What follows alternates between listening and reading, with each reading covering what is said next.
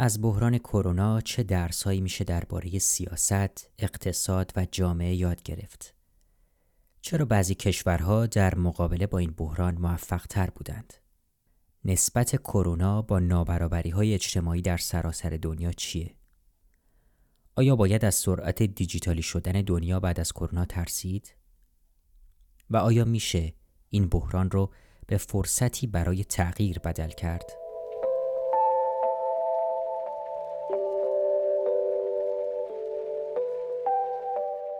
به پادکست یک کتاب گوش می کنید. من سپهر عاطفی در این پادکست هر قسمت با عرفان ثابتی پژوهشگر و جامعه شناس درباره یک کتاب که او معرفی و بررسی خواهد کرد گفتگو می کنم. عرفان ثابتی درباره کتاب این هفته و نویسندش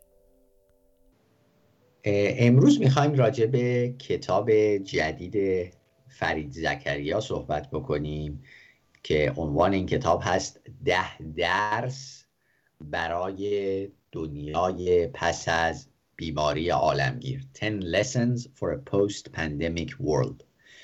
این کتاب همطور که انتظار میره مثل بسیاری از کتاب های دیگه ایشون در فهرست کتاب های پرفروش ماهای اخیر قرار گرفته. به دلیل اینکه آقای فرید زکریا یکی از معروف ترین شخصیت های رسانه دنیا هستند. برنامه ای که در شبکه تلویزیونی CNN دارن رو به طور متوسط 220 میلیون نفر در سراسر دنیا نگاه می‌کنن. یک ستون هفتگی هم برای روزنامه واشنگتن پست می نویسن که اون هم بنا به برآوردها هر ماه بین 80 تا 100 میلیون خواننده داره. ایشون در ایران هم خیلی شخصیت معروفی هستن. از جمله کتاب آینده آزادیشون به فارسی ترجمه شده و به احتمال خیلی زیاد این کتابی هم که امروز راجع به صحبت می‌کنیم در آینده در ایران ترجمه و منتشر خواهد شد. کتاب مشتمل بر ده فصله که هر فصل به یکی از این درس ها اختصاص داره. کتابی در 320 صفحه توسط انتشارات الن لین که یک یکی از زیر مجموعه های انتشارات پنگوان هست پنگوان رندوم هاوس هست منتشر شده در اکتبر سال 2020 درس اول کمربندها را محکم ببندید. چکیده بحث ایشون در این فصل این هست که ما همون اندازه که به رشد احتیاج داریم به پویایی یا دینامیسم به همون اندازه هم باید به امنیت توجه بکنیم. این بحران به ما فهموند که سرعت رشد رو نباید به بها و هزینه بیتوجهی به امنیت جمعی حاصل بکنیم. ایشون البته معتقد هستند میگن این بحثی که خیلی شد در دوره اخیر که این بازارهای فروش حیوانات زنده فیلمسل بسته بشه تا پیشگیری بشه از این بحران ایشون میگن این عملی نیست البته.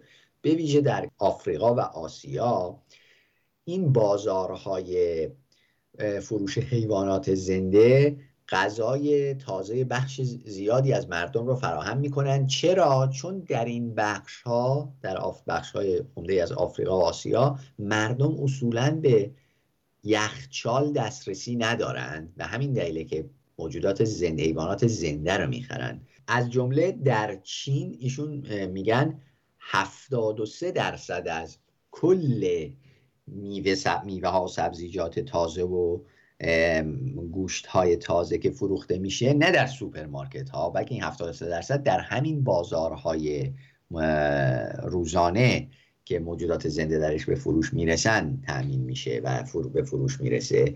بنابراین به نظر ایشون چون در عمل نمیشه این بازارها رو به کلی تعطیل کرد باید این بازارها رو برش نظارت بیشتری کرد قوانین بهتری وضع کرد تا خطرات کمتری رو متوجه بکنن. حالا چطور؟ میگن باید فروش کلا حیوانات وحشی مثل همین خفاش ها یا پانگولین ها رو ممنوع بکنیم به طور مطلق اما این بازارها رو نمیشه به طور کامل بس ایشون کلا اصلا در کل کتاب هم نه تنها در این فصل روی کرده خودشون هم میگن. انقلابی ندارن رویکرد اصلاحی دارن.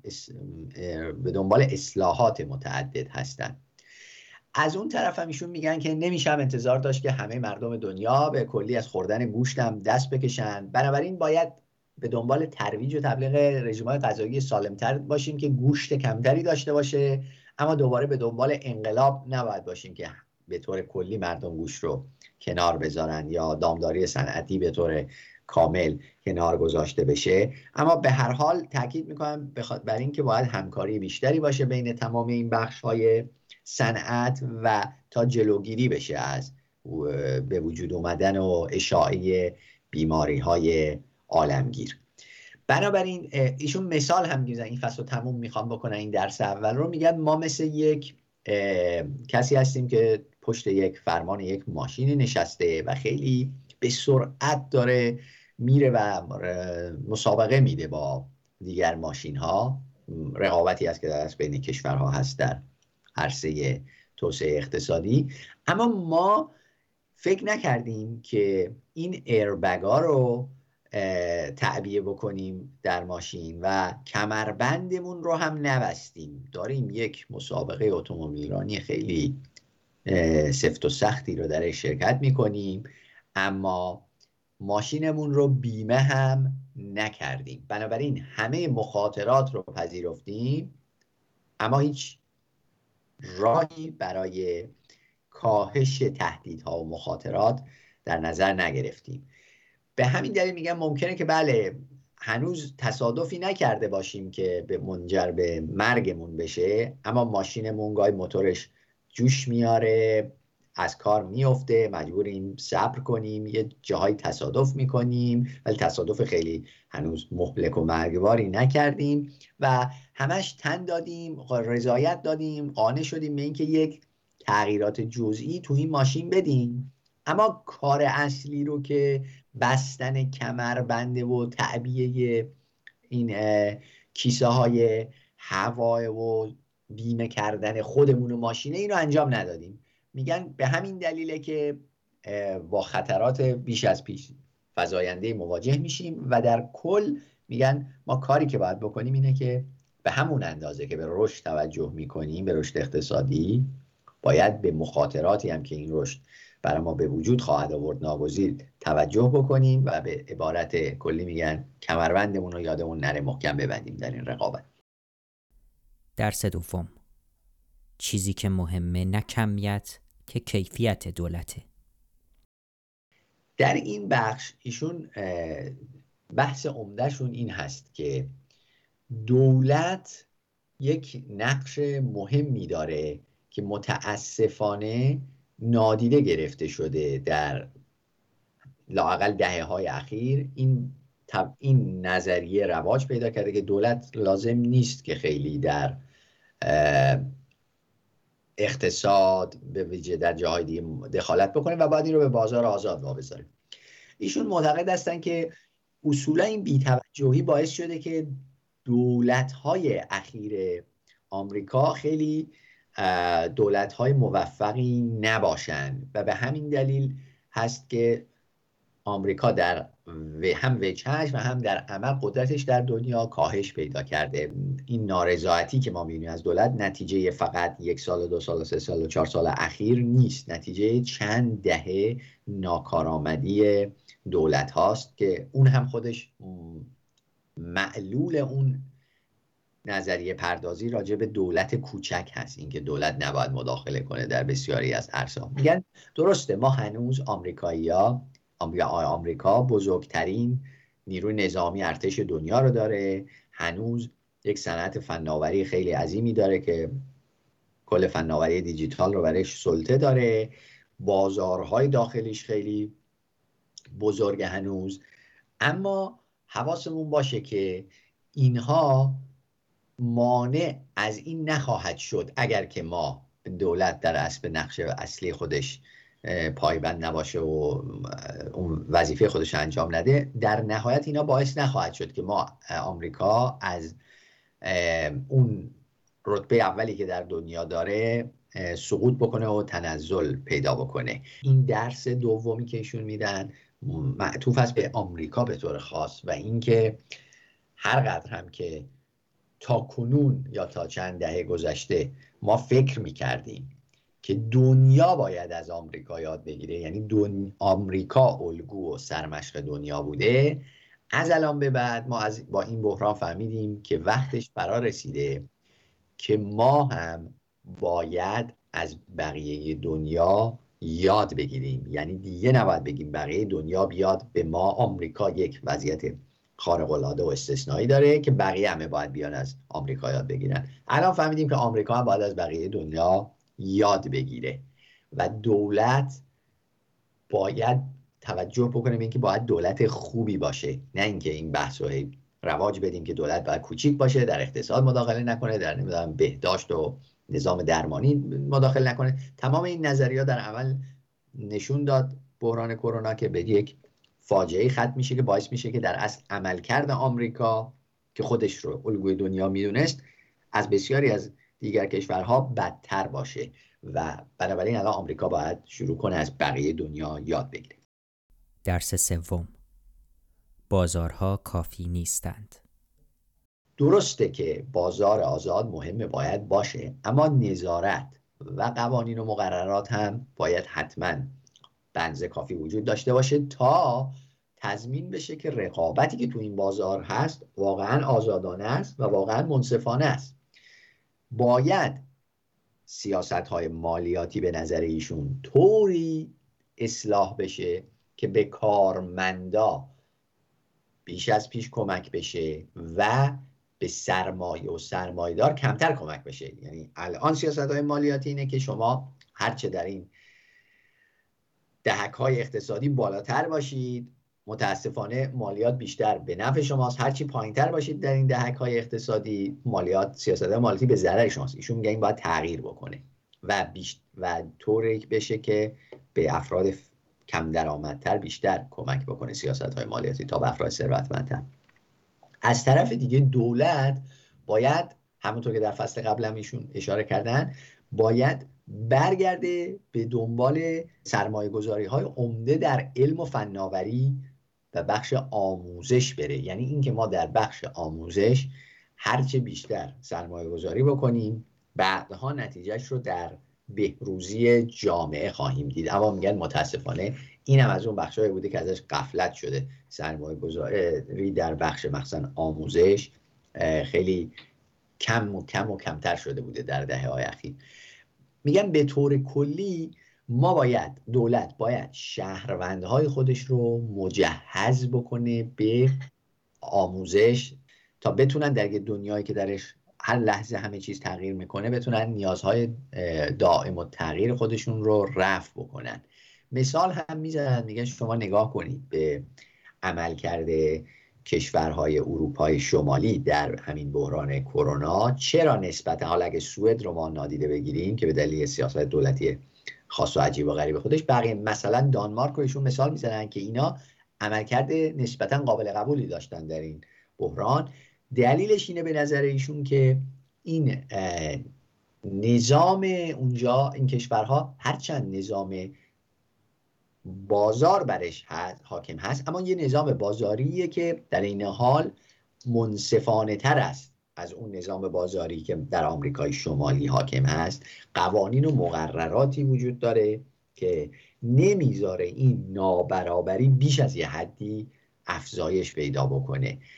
بنابراین مثال مثال ایشون که مثلا دانمارک رو مثال می‌زنن به همین این مثال انتخاب می‌کنن اقتصاد بازاریه اما اقتصاد بازاری نئولیبرالی یا بی قید و مرزی نیست. یک چکس اند بلنسز یک نظارت ها و یک قید و بند هایی وجود داره که نابرابری رو نمی‌ذاره از یه حدی بیشتر افزایش پیدا کنه و در این حال شهروندان خودش رو تو اون نظام مجهز می‌کنه به آموزش بیوقفه در طول عمر. یعنی اینطور نیست که شما میرید یه مدرکی می‌گیرید و بعد دیگه تا آخر عمرتون از آموزش به معنای تخصصیش فارغ میشید. نه این شهروند مثلا دانمارکی در ادوار مختلف زندگیش بنا به اختزاعات و نیازهایی که پیش بیاد دوباره یک دوره های آموزشی رو میگذرونه تا با اون نیازهای دائم و تغییر دنیا بتونه خودش رو تطبیق بده.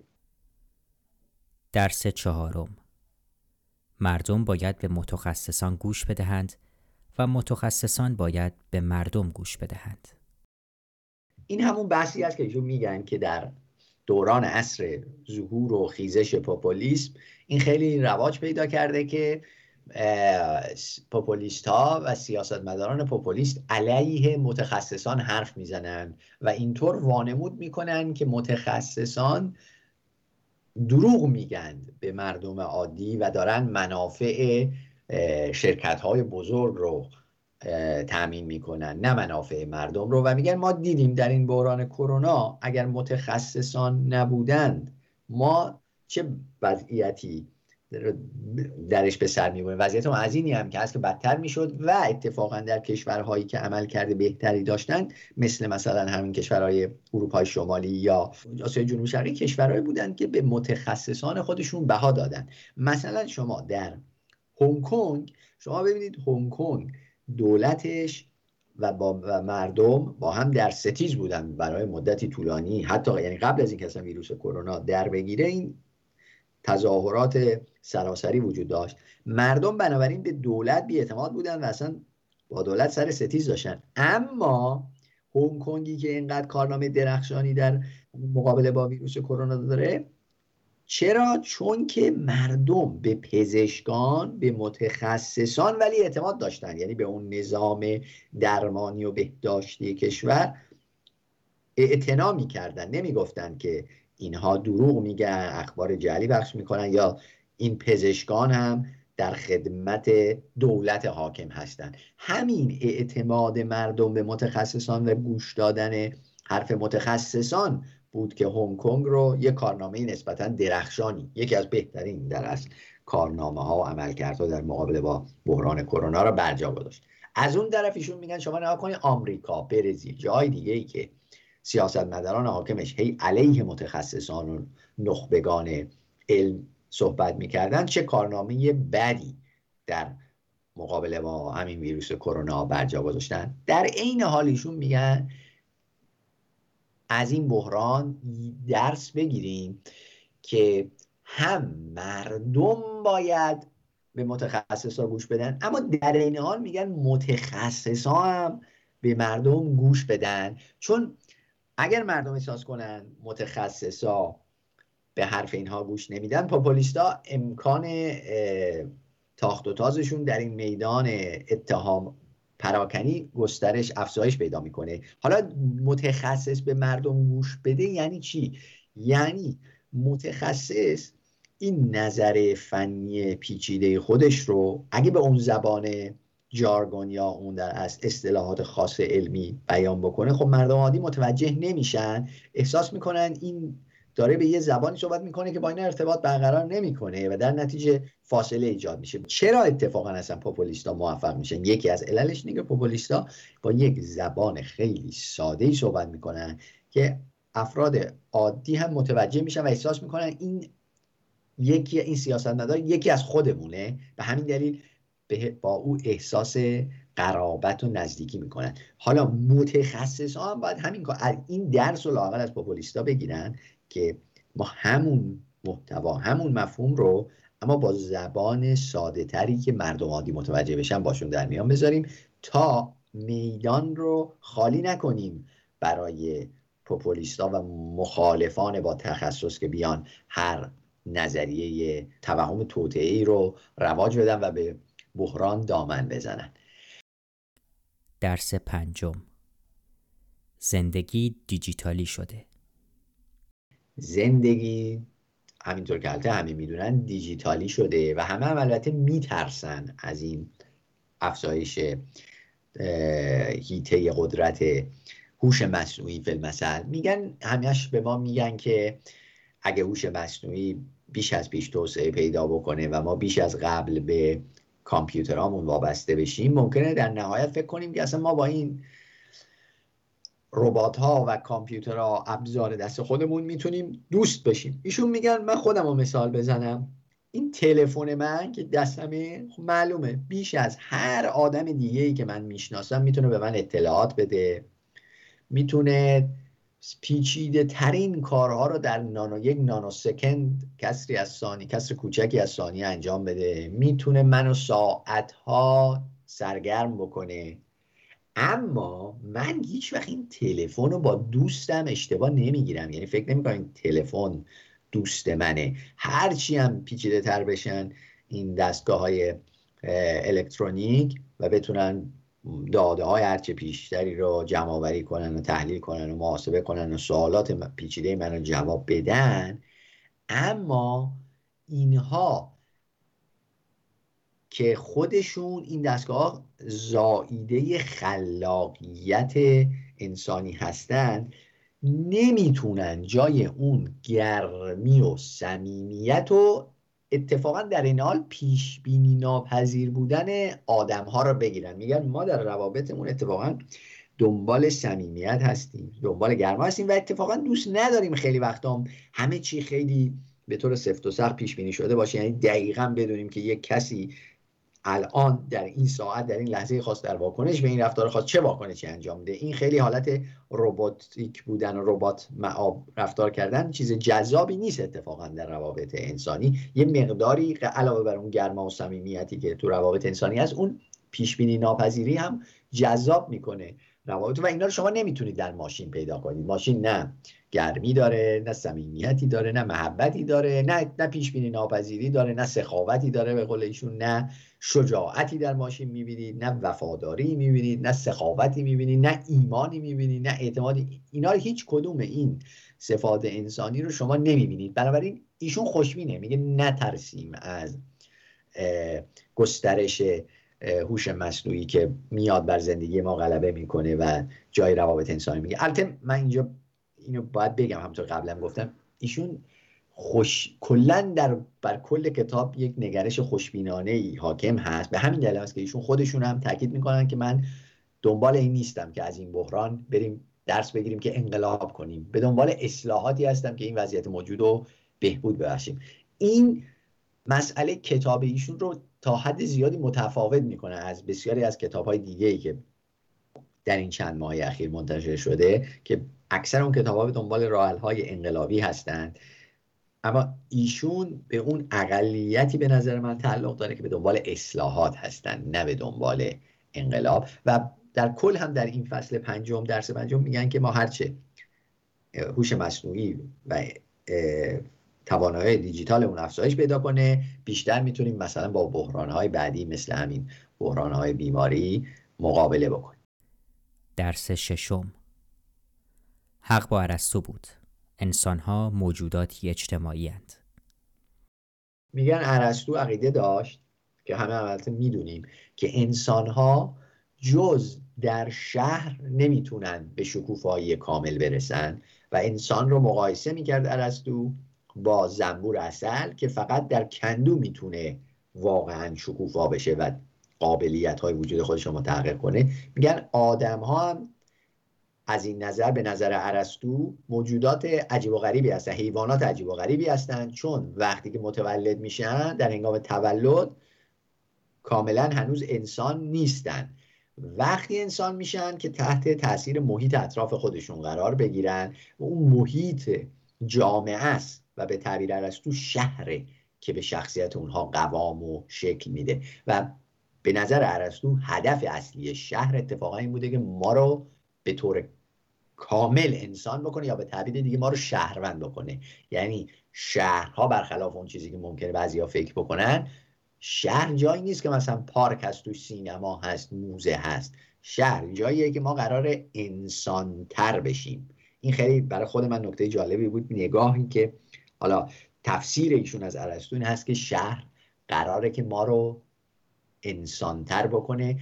به همین دلیله که شهرها مهمه که چگونه طراحی بشن و ساخته بشن و سازماندهی و اداره بشن که به معاشرت میان انسان ها و نه به جداییشون دامن بزنن. چون به نظر آقای زکریا شهر جایی که ما باید مشارکت همکاری رو و همکاری رو یاد بگیریم و بنابراین خیلی مهمه که فضا طراحی فضاهای شهری به گونه ای باشه که از این جدایی بین به این جدایی بین مثلا فقیر و غنی دامن نزنه طبقه بند طبقه بندی ها رو شکاف های شما رو افزایش نده بلکه کاری بکنه که به جای که آدم ها در پوسته خودشون فرو برن یا منزوی بشن اتمیزه بشن یا فقط با همسنخا و مشابهان خودشون معاشرت کنن هرچه بیشتر با بقیه معاشرت کنن تا همون حرفی که ارسطو می‌زده محقق بشه.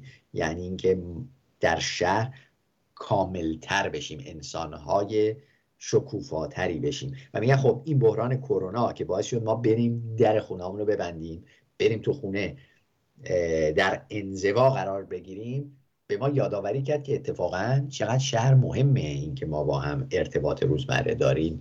در انسان شدن ما چه نقش مهمی داره. میگن این درس رو فهمیدیم که چقدر اتفاقا حق با عرستو بوده. ما موجودات اجتماعی هستیم.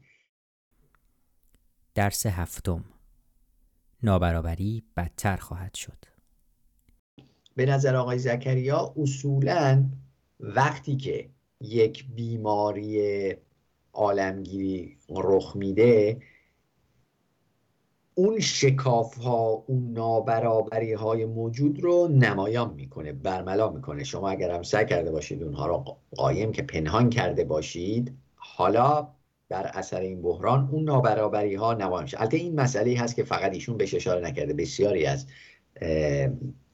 اندیشمندانی که در ماهای اخیر راجع به این مسئله حرف زدن یا چیزی نوشتن به همین مسئله اشاره کردن که کرونا نابرابری های موجود دنیا رو اوریان کرد یا نمایان کرد یا برملا کرد یا فاش کرد. چیزی بود که اگر هم که پنهان بود و مخفی شده بود این رو برملا کرد. بنابراین حالا ایشون میگن ما باید بیشتر و بیشتر بفهمیم که چه اهمیتی داره. تلاش برای اینکه ما بکوشیم در جهت کاهش نابرابری و اینکه برابری رو هرچی بیشتر افزایش بدیم چون هر وقت بحران به وجود میاد بحران بعدی که به وجود بیاد اگر مثلا دوباره یک جور بحران بیماری عالمی باشه اگر ما این نابرابری رو درمان نکرده باشیم و نابرابری تشدید شده باشه همونطور که ایشون پیش بینی می‌کنن بحران بعدی نتیجه خیلی بدتری خواهد داشت تا این بحران کرونا. چون نابرابری اگر افزایش پیدا کرده باشه اینطوری که ایشون پیش بینی می‌کنن خب در بحران بعدی آسیب بیشتری وارد خواهد کرد. درس هشتم. جهانی شدن نمرده. اگه برگردیم به اول قرن بیستم ما می‌بینیم که در اول قرن بیستم یک معدودی از متفکران اعلام کردند که دنیا چنان به هم گره خورده که اگر کشورهای اروپایی دوباره با هم وارد جنگ بشن این دودش به چشم همه میره. نه فقط به چشم یک کشور خاصی یا یک گروه خاصی از کشورها چون که سرنوشت همه به هم گره خورده. میگن اما به این هشداری هایی که البته تعداد معدودی از متفکران دادن در ابتدای قرن بیستم متاسفانه توجهی نکردند اکثر سیاستمدارا و جنگ جهانی اولی در گرفت که 20 میلیون نفر رو از بین برد. اقتصاد اروپا رو هم به ویرانی کشاند و چهار تا امپراتوری چند ملیتی رو یعنی امپراتوری روسیه تزاری امپراتوری اتریش مجارستان امپراتوری عثمانی و امپراتوری آلمان هر چهار تا امپراتوری سقوط کردن از بین رفتن.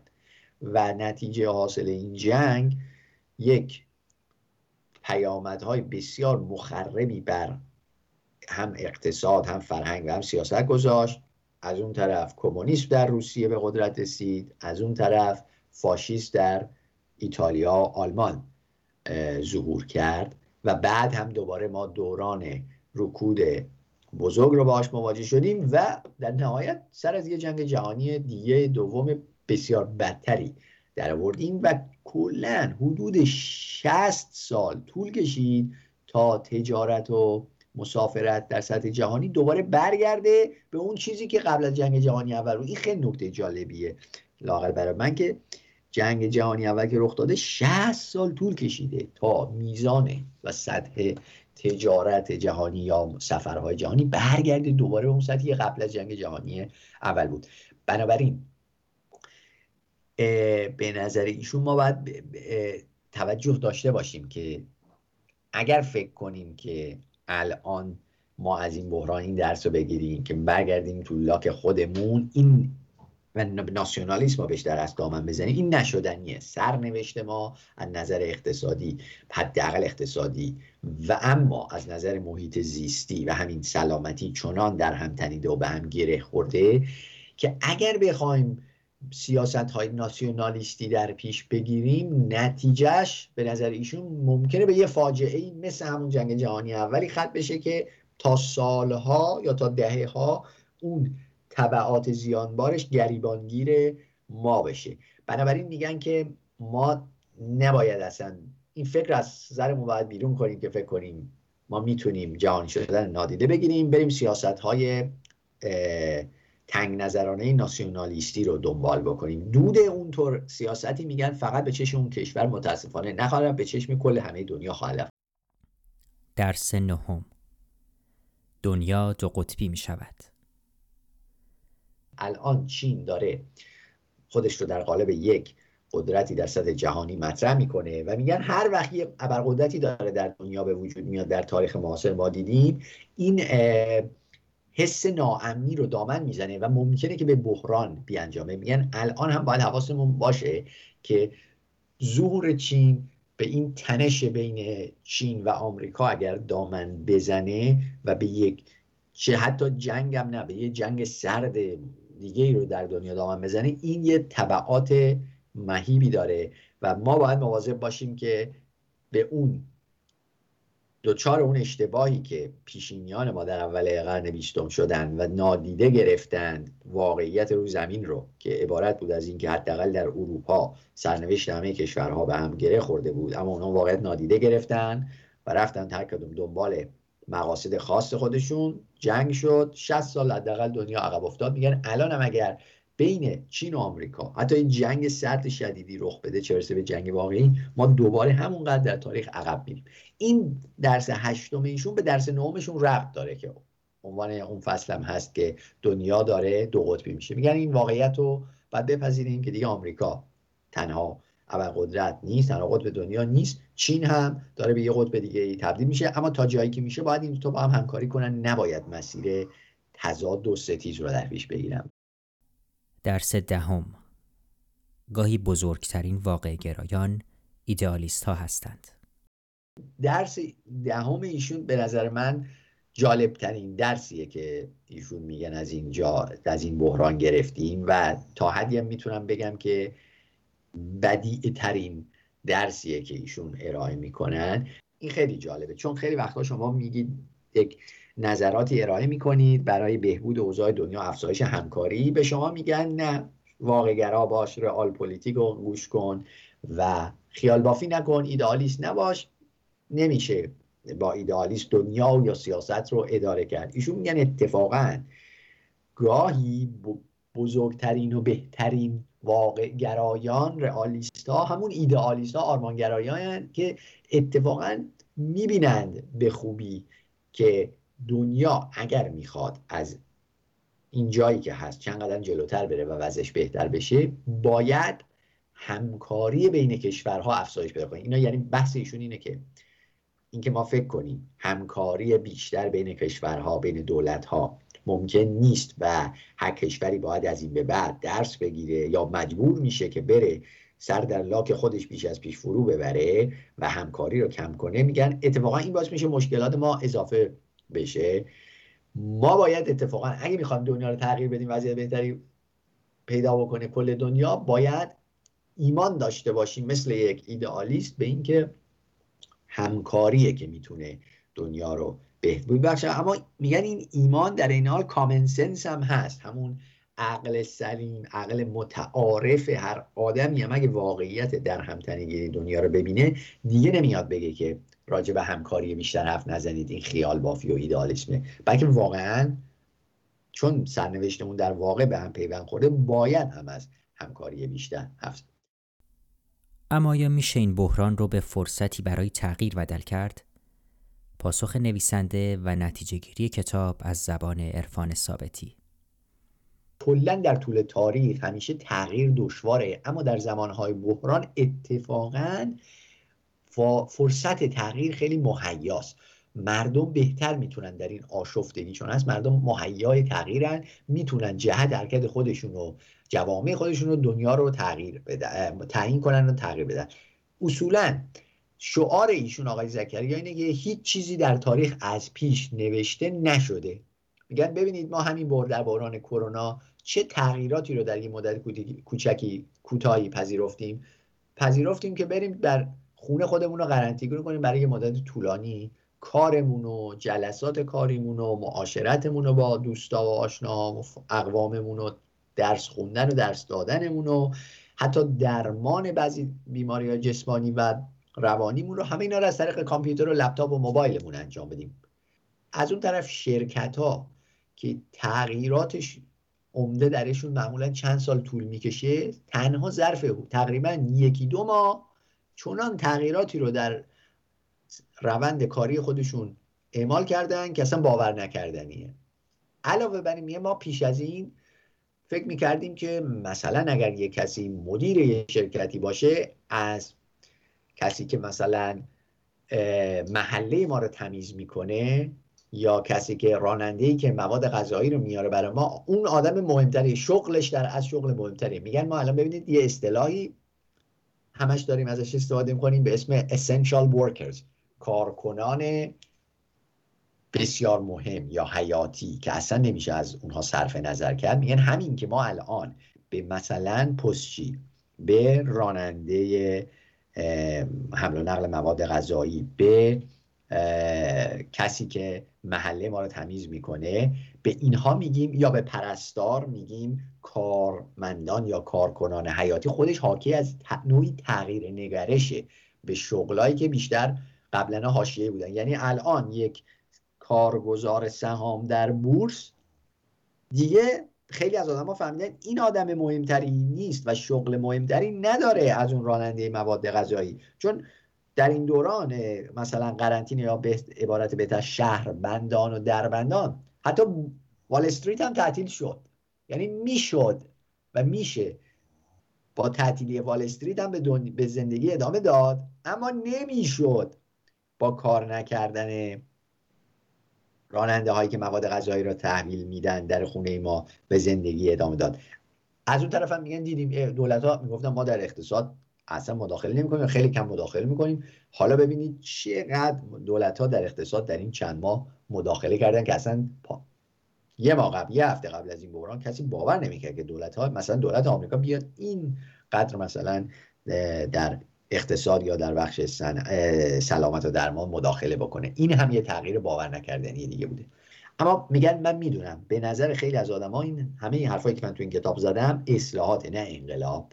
میگن من عقیدم اینه لازم نیست که به امید ایجاد دنیایی بهتر نظم موجود از بیخ و بن براندازیم. میگن از هر نظر که نگاه کنیم وضع امروز دنیا از 50 سال قبل بهتره.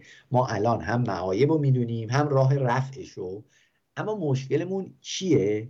مشکلمون با اینکه هم می‌دونیم چه مشکلاتی وجود داره هم راه حلش چیه. اراده سیاسی پولیتیکال ویل نداریم. این خیلی مهمه. اینم یه نکته جالبه که ایشون این کتاب بهش اشاره می‌کنن. میگن اراده سیاسیمون فلجه. اگر این ارادهمون دوباره تقویت بشه عزممون رو جذب بکنیم به همکاری بین المللی همین اصلاحاتی که مثلا من پیشنهاد انجام بدیم 20 سال دیگه دنیا خیلی متفاوته با الان به نحو مثبت.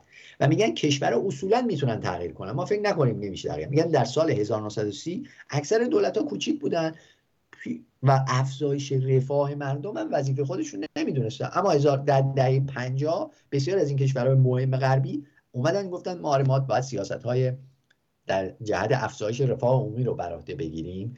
حالا میگن الان هم اتحادیه اروپا رو شما در نظر بگیرید. در بعد از این بحران کرونا اولین واکنشی بود که مرزها رو بستن سر لوازم و تجهیزات پزشکی. ما هم رقابت کردن. حتی بعضی کشورهای اروپایی همین اتحادیه اروپا همدیگر رو به سوء نیت متهم کردن. و در ایتالیایی هم که از همه بیشتر اون ابتدا آسیب دید جو عمومی احساسات عمومی علیه اتحادیه شد. چون گفتن ما رو تنها گذاشتن بقیه شرکا و همسایه هم در اتحادیه. با احساسات ضد اتحادیه رشد کرد. اما بعد از مدتی که اون شوک اولیه فروکش کرد اکثرا به این فکر افتادن که حالا چه کار کنیم؟ چطور با این عوارض کرونا کنار بیایم؟ میگن در ماه جولای همین سال 2020 دیدیم بالاخره بعد از مدت ها البته اختلاف نظر توافق کردن کشورهای اتحادیه اروپا که بیان اوراق قرضه اروپایی منتشر کنن انتشار بدن که این نتیجهش این بود که فقیرترین کشورهای عضو اتحادیه اروپا تونستن به یه پولی دست پیدا کنن که عملا زامن اون پول کی بود؟ ثروتمندترین اعضا مثل آلمان و فرانسه. این یعنی چی؟ یعنی همکاری بیشتر یعنی نزدیکتر شدن. اینکه ثروتمندترین اعضا بیان بگن ما تضمین می‌کنیم این اوراق قرضه رو. در نتیجه به فقیرترین کشورهای عضو اتحادیه کمک شد بیشتر. پس میگن به نظر من این تنش بین اینکه ما به جهت به سمت انزوای بیشتر بریم یا به سمت سرا... هم یک پارچگی بیشتر همکاری بیشتر در سراسر دنیا هست نه فقط در اتحادیه اروپا. به نظر ایشون راه حل مش... این چون مشکلات مثل بیماری عالمگیر و تغییرات اقلیم و جنگ سایگیری انزوا نیست همکاری بیشتر مثلا میگه این سازمان بهداشت جهانی ببینید تو این بحران کرونا عمل کرده چقدر بدی داشت چون که اصولا ضعیف بودجهش کمه. اما میگن راه حلی نیست که شما مثلا آمریکا بگه که خب این ضعیف من از اینجا بکشم کنار از عضویت میگن راهش اینه که اتفاقا شما بیاید بیشتر مشارکت کنی بیشتر توجه کنی به سازمان بهداشت جهانی بودجه بهتر و بیشتری رو در اختیارش قرار بدی به روش های بهتر. به طوری که یعنی هم بودجهش افزایش پیدا کنه هم از روش هایی که افزایش بودجهش سبب نشه که مثلا این سازمان بهداشت جهانی وابسته بشه به چین مثل الان بیشتر یا قبلا مثلا به آمریکا. هم بودجهش باید افزایش پیدا کنه هم استقلالش. یعنی این نباشه که چین بگه آمریکا بگه من دارم بخش عمده پول سازمان بهداشت جهانی تامین کنم من باید تعیین خط مشی کنم یا چین الان بیاد این حرفا رو بزنه.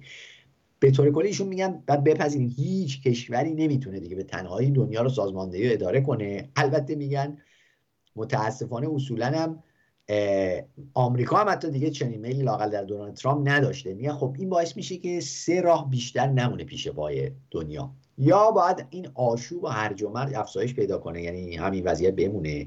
یا یه جنگ سرد دیگه متاسفانه به وجود بیاد بین چین و آمریکا یا همکاری.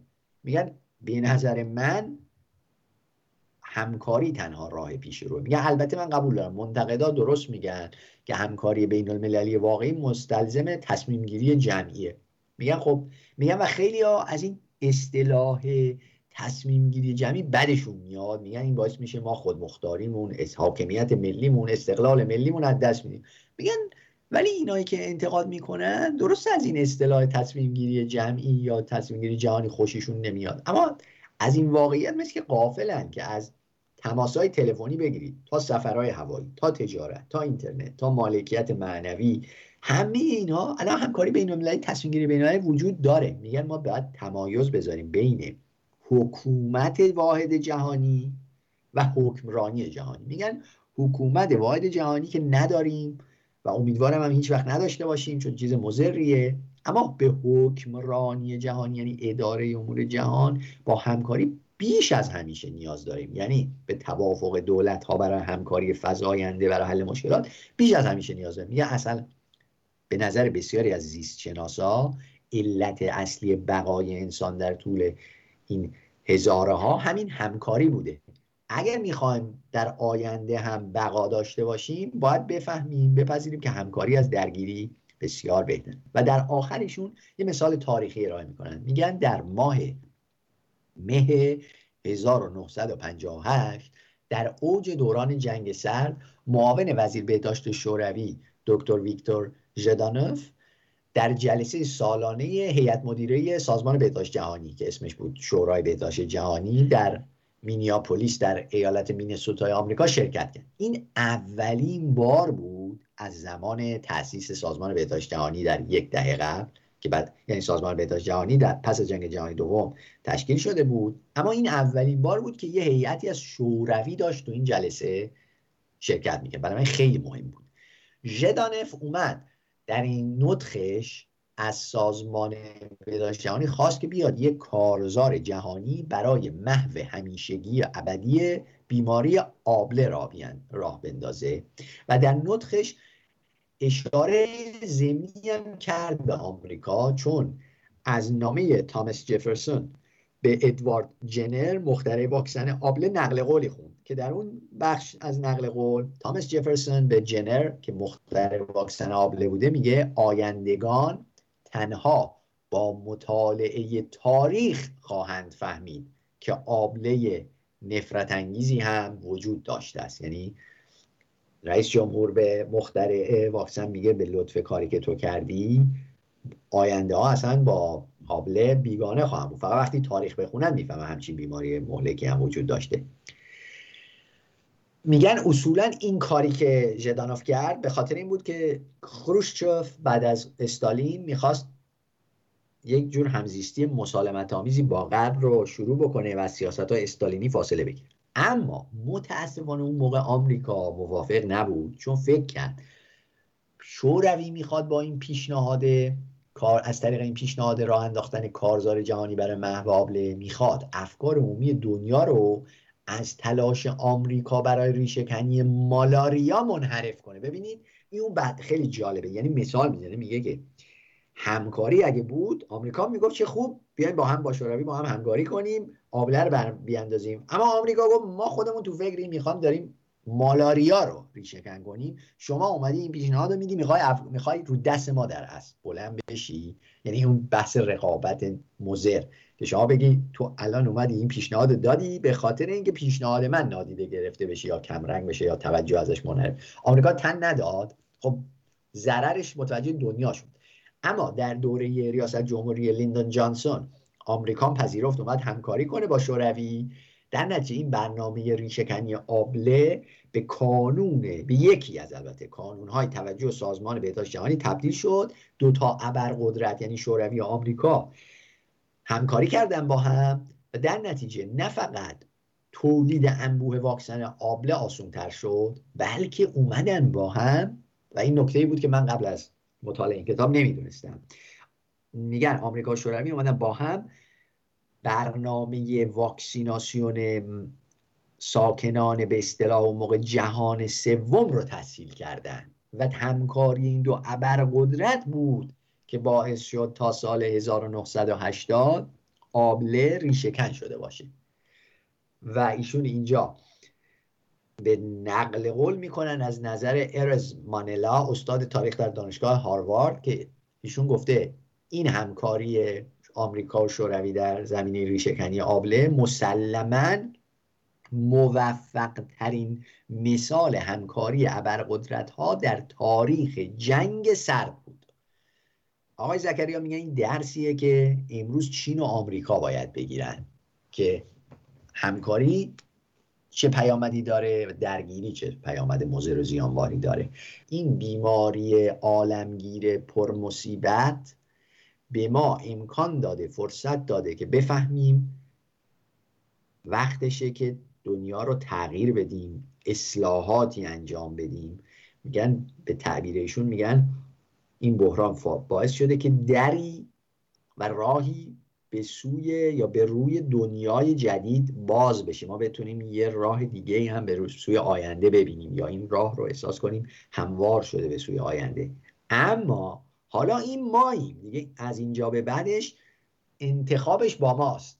چون به تعبیر آقای زکریا هیچ چیزی در تاریخ از پیش نوشته نشده. هیچ چیزی از پیش تعیین نشده ترسیم نشده. این ماییم که یا از این فرصت از این فرصتی که این بحران در اختیار ما قرار داده استفاده می‌کنیم برای ساختن دنیای بهتر و صلحآمیزتر یا فرصت رو از دست میدیم و دوباره فردای در آینده نچندان دوری دوباره با بحران دیگه مواجه میشیم که بیشتر از لحظه فعلی ما رو دچار مصیبت و فاجعه می‌کنه. انتخابش با بشره که کدوم دو راه رو در پیش بگیره همکاری بیشتر یا انزوا و درگیری بیشتر.